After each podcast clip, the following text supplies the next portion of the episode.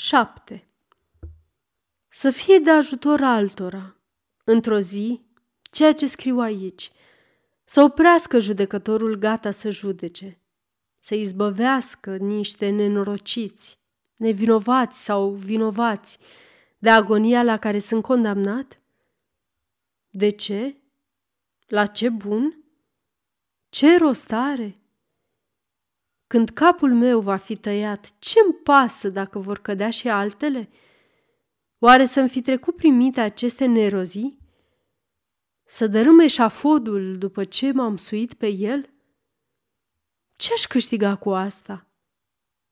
Cum? Soarele, primăvara, câmpiile înflorite, păsările ce se deșteaptă odată cu zorii, norii, arborii, libertatea, viața. Nimic din toate astea nu-mi mai aparțin. Ei, eu sunt acela care ar trebui salvat. Să fie adevărat că nu e cu putință, că mâine ori poate chiar azi va trebui să mor?